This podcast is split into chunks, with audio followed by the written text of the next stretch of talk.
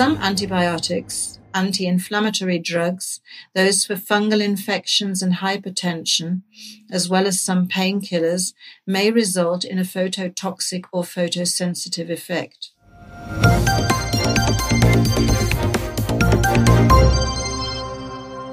Hallo und herzlich willkommen zum PTA-Funk, dem Podcast von das PTA-Magazin. Mein Name ist Julia Pflegel und ich bin die Chefredakteurin des Magazins. Unsere aktuelle Folge der Serie Englisch for PTA beschäftigt sich thematisch mit Hautkrebs. Ein Apothekenkunde möchte dazu beraten werden, weil Hautkrebs in seiner Familie bereits aufgetreten ist. Hören Sie den Dialog zwischen PTA und Kunde und frischen Sie Ihre Englischkenntnisse auf. Wenn Sie den Dialog mitlesen möchten, klicken Sie auf www.das-pta-magazin.de slash Englisch. Viel Spaß beim Zuhören. Good morning. I'd like some advice on how to protect against skin cancer. Some older members of my family have needed treatment. As effective sun filters have only been available since the 80s, the older generation have often accumulated considerable skin damage due to the ultraviolet light. That is why there are so many cases these days. This is the main cause, but there are other factors that contribute to the risk of skin cancer, such as being exposed to toxic substances or having a condition that weakens the immune system. Could you give me an example for toxic substances?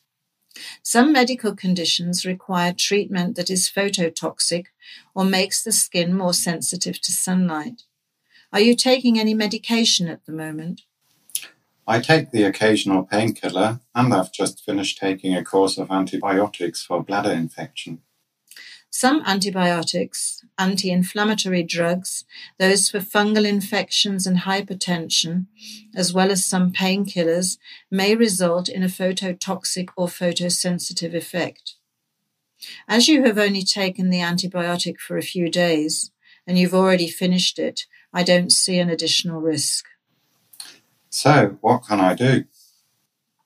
The best advice I can give you is to avoid direct exposure to ultraviolet rays whenever possible, especially around midday.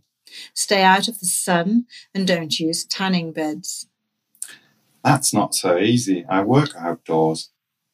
In that case, a broad spectrum sunscreen with a sun protection factor of 30 or higher should be applied liberally every two hours, and you should wear protective clothing a wide brimmed hat, and textiles with an ultraviolet protection factor of 50. Don't forget that the skin can burn even if the sun is not visible. How can I recognize skin cancer? Examine your body yourself from head to toe about once a month using mirrors. Look for new spots or blemishes that are raised or have changed in appearance since you last checked. Ask a partner or friend to look at parts you can't see yourself. Keep a record of your findings and visit a dermatologist at least once every two years. With your family history of skin cancer and an outdoor job, I would recommend a yearly check. Look out for actinic keratosis, a condition with rough scaly patches on the skin. Nowadays, it can be treated effectively, and there are special sun creams available. Left untreated, the risk of it turning into a skin cancer called squamous cell carcinoma is about 5 to 10%. Thank you very much. Could you now show me a suitable sunscreen, please? With pleasure. Das war unsere aktuelle Episode vom PTA Funk, dem Podcast von das PTA Magazin. Danke, dass Sie zugehört haben. Wir freuen uns über Downloads, Likes und Kommentare. Auf Wiederhören bis zum nächsten Mal.